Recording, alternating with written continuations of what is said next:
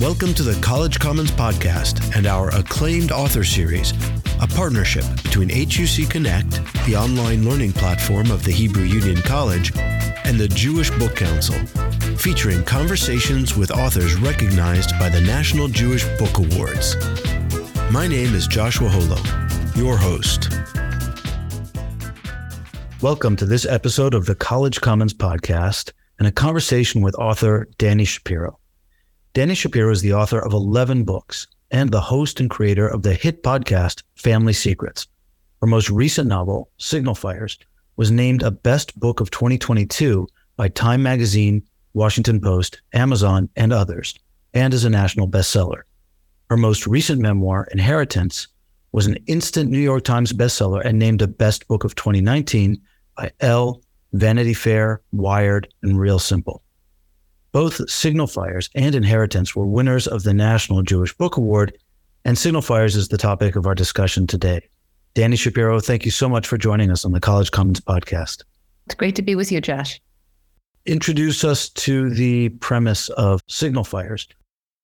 Signal Fires is really a story of a constellation of characters who all encounter each other over time because they live on the same street, a street called Division Street, in a town that is really like a Westchester suburb that is kind of an amalgam of many different suburbs that I call Avalon.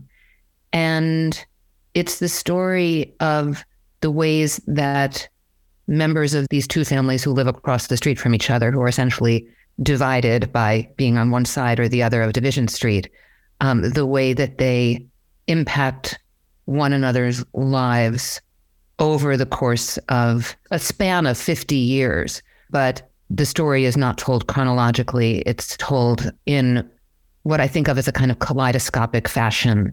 We see them at different key moments in their lives.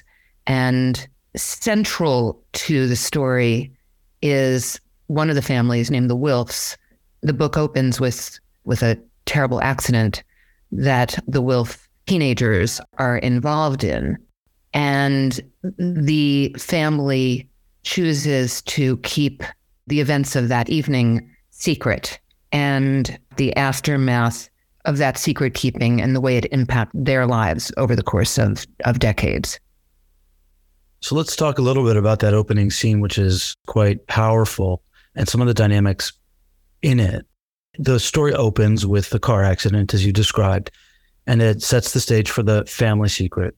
But I couldn't help noticing that you also set the stage such that there's enough guilt to go around in this tragedy. it's not merely son Theo who is behind the wheel in the accident. It's also the sister Sarah who chooses not to drive when she might have, presumably because she'd been drinking. And it's also the father Ben, the otherwise hyper reliable doctor who mistakenly moves the victim who has suffered a neck injury and who should have been immobilized. What is it about tragedy that seems to implicate all of us? Mm, I love that question. There's a kind of shame for having been part of a tragedy or not just responsible for a tragedy, but also somehow for a tragedy to have been visited upon one that you know, sort of makes no sense intellectually, but I think has a very deep imprint on our psyches. And, you know, in, in, in the case of all the Wilfs, yes, there's the boy who's driving who shouldn't be driving because he doesn't have a driver's license and he's 15 years old. That's Theo. There's the girl who could have been driving but has been drinking um, and does have a driver's license and, and tosses the keys to Theo and says, You drive. That's Sarah. But there's also Ben, their father, who is a very good doctor and a very responsible citizen and absolutely knows better than the actions that he takes in the split second that evening when he sees that a girl has been injured. And he's doing this because his impulse is to protect his children at all costs, whether it's the moral or ethical or medically correct thing to do. His entire focus is as a father in that moment. And then there is also their mother, Mimi, who in a way is sort of as I've come to think of it, at the center of this because she's the one who really, really wants to make it go away and somehow believes that if they never speak of it again, their family will remain unscathed by it, which of course, you know, the opposite is is what ends up happening. But I do think that there's something really powerful about when misfortune is visited upon us, whether in the form of war or illness or something debilitating or an accident, really any kind of tragedy that visits us, there's this feeling of shame around it, which is just a very interesting thing to explore to me as a writer. The story Signal Fires also contains all kinds of cross currents of emotion that roil within and around all the characters. When, for example, another father figure uh, from the other family across Division Street named Shankman, when he scolds his young son Waldo, he's he's aware of the impossible oxymoron of parenting. You write, his love for his son is a vast and forceful thing. Whatsoever threatens Waldo must be destroyed. But given that it's Waldo who threatens to hurt himself, what can Shankman do? Or later, when you describe a grown Sarah who comes to visit her dad, she's embarrassed to ask for a drink, but she does so anyway. And you write, shame versus craving. Craving trumps shame every time.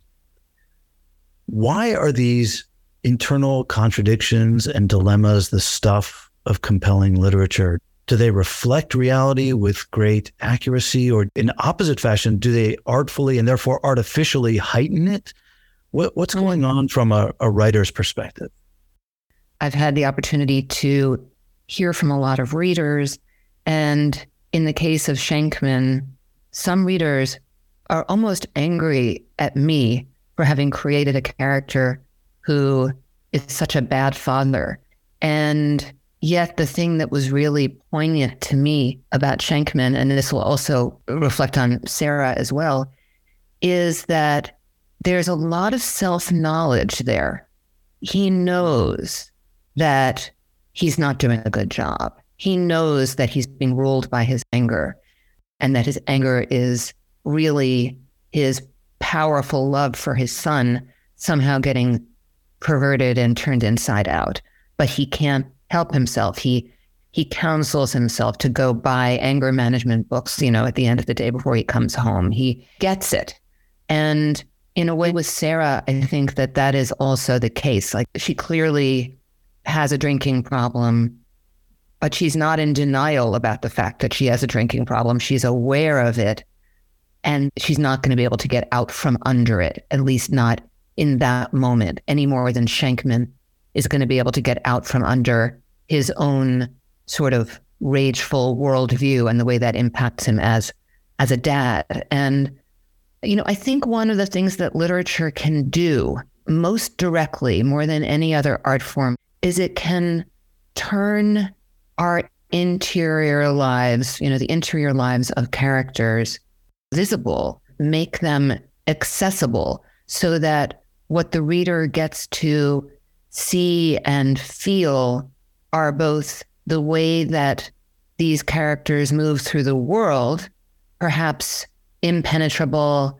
undecipherable. We walk past people on the street all the time who might seem to have absolutely everything about their lives together, and maybe their internal lives don't match their external lives. And in literature, there's a way that we can get at that. You know, I think in the case of both Sarah and also her brother Theo, who are the teenagers who originally caused this accident, they grow up to become very successful people externally.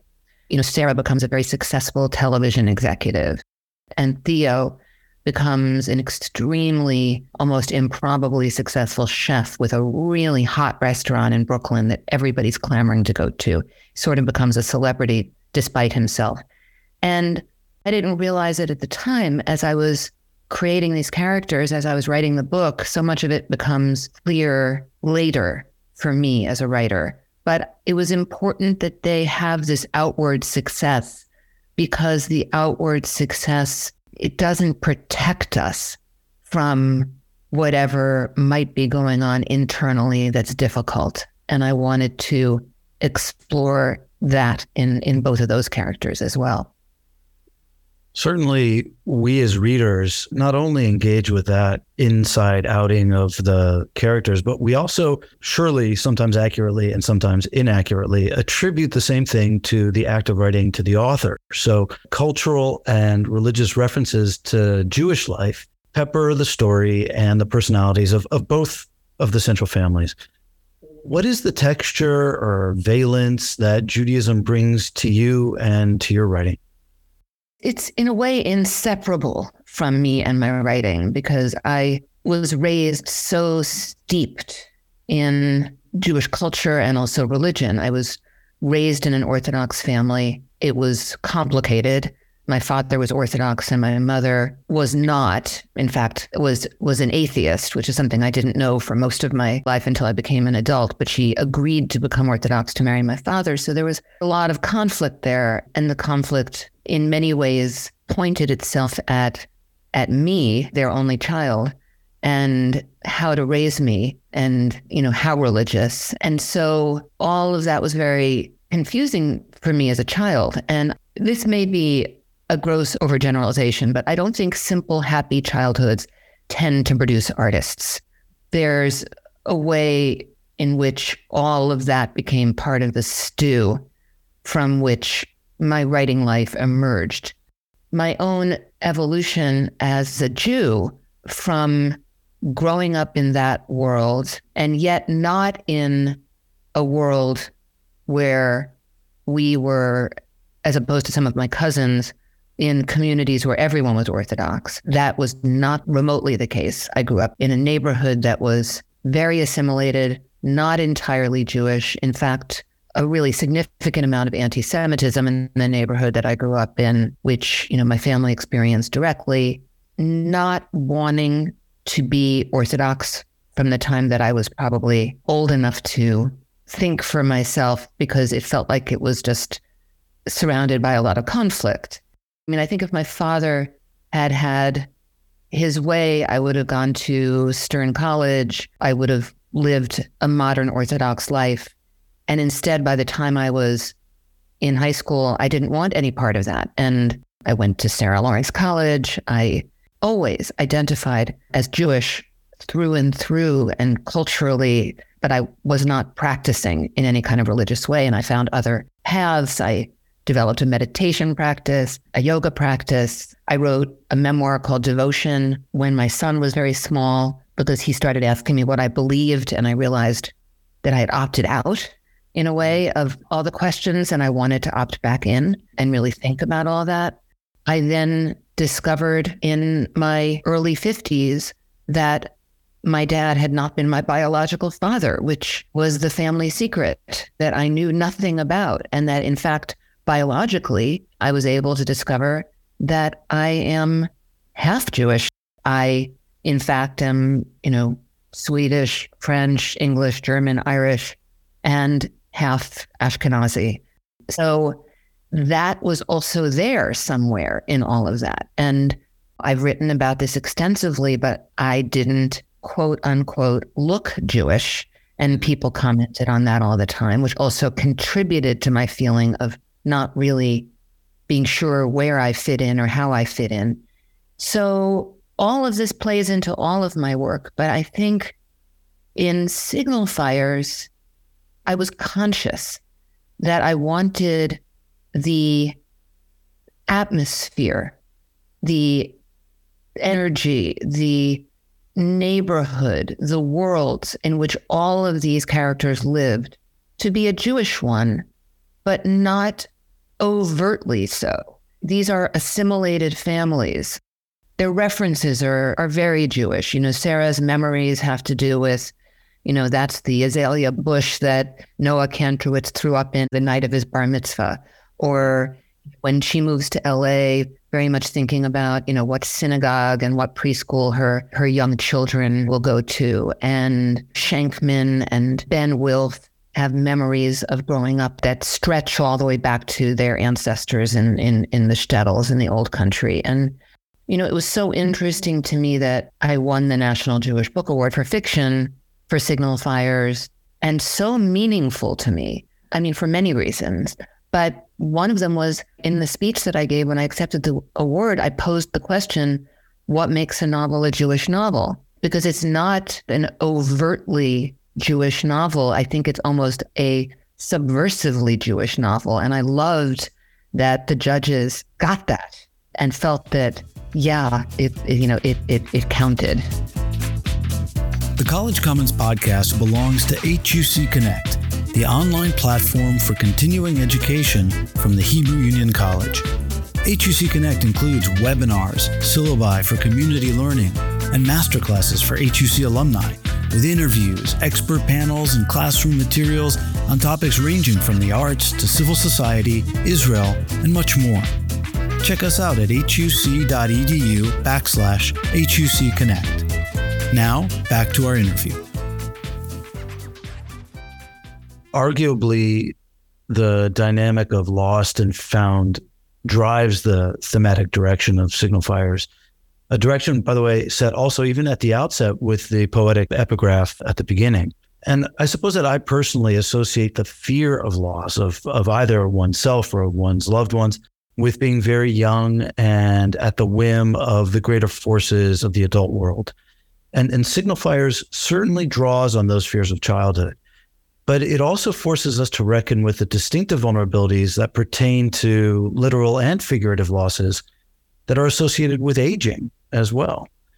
So I wonder for you personally, has the looming fear and vulnerability of loss increased or receded with age?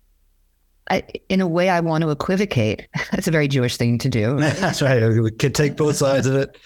In, in certain ways, it has receded or maybe softened. I'm certainly very aware of of time, and you know, it's it's interesting to me that this novel was a long time in the making. When I began it, I was I was younger, and I was closer to the age of the Wilf kids. You know, as young adults, I was closer to their age than to Ben and Mimi Wilf, who I saw as this sort of spry handsome couple in their early 60s. By the time I returned to Signal Fires, I was heading toward the age that the Wilfs are when we first encounter them, or at least when we encounter them during a significant part of, of the novel. And and I was like, wait a minute, they're not so old. they're, you know, they got a lot left to do. They've got a lot of life left in them. And I think it contributed to my being able to lend a real aliveness and verisimilitude to the characters at all of those different ages because they were ages that I have touched in my life, that I have experienced. Although I've always been interested in writing older characters, maybe as my way of exploring in some way or making an inquiry into what's ahead. To go back to your question, the acuteness, the kind of panic about loss has receded. That that young feeling that you're describing, I know it really well and experienced it, both the fear of it and the fact of it, because I lost my father when I was 23, suddenly in a car accident. I think I would say, you know, for me, like live long enough, and there's this understanding that, you know, the great Jewish Buddhist teacher Jack Kornfield has this wonderful phrase that I think of a lot, which is this too, this too, this too, that this is a part of life. Nobody gets out of this without that. So there's a kind of softening that I feel, but it's it's tinged with a kind of melancholy that I didn't feel as a young person. I think it's a different relationship to that feeling of loss. I'd like to close with a question about surprise. You mentioned a couple times how signal fires emerged in ways you didn't necessarily predict. And as a general matter, I'm often moved by how alive fiction often is in the mind of the author. And these two things seem to combine to really leave open the possibility for surprise. So, what surprised you about Signal Fires? it surprised me at the very start when Sarah takes the blame for the accident, you know, and immediately just says it was me, I was driving, which is a lie. Theo's success as a chef surprised me. He didn't seem to be heading in that direction. Without delivering a pretty big spoiler, Sarah does something fairly late in the book that really saves her and maybe sort of saves all of them in a certain way. And I didn't see that coming. It happened for me as the writer very much as it was happening for her. I mean, one of the great pleasures of writing fiction, and you know, I've written both fiction and memoir, and one of the biggest differences is that when you're writing memoir, you know what happened. And so invention isn't really a part of it. Memory is the driver. It's really the discovery of the how and the why and the what belongs to what in the storytelling. But in fiction, you're creating a world and it's all up for grabs at the very beginning. And then as the story progresses and the characters become, you know, so incredibly real to the writer, the feeling for me is that I'm in a way keeping up with them, that I've created them, but I don't have agency over them. They have their own agency. And and so really all of them, I mean, Waldo is for me the beating heart of the book. And he constantly surprised me in I, I think the the deep spiritual sort of thread that he mines in the book. I didn't know that starting out. And I also didn't know that the year 2020 was going to be part of the book. I, I, I didn't know that until there it was. And it and it it was as if it always had to be there, just a very thin layer of it. I didn't want to write about the pandemic, but I felt that I wanted to explore who these characters would be at that moment in our in our world. Well, Dani Shapiro, thank you so much for the conversation and learning about your writing in general and Signal Fires and for the pleasure of getting to know you. I so enjoyed the questions and talking with you. Thanks, Josh. We hope you've enjoyed this episode of the College Commons Podcast, available wherever you listen to your podcasts. And check out HUC Connect, compelling conversations at the forefront of Jewish learning. For more information about all that HUC Connect has to offer, visit huc.edu slash hucconnect.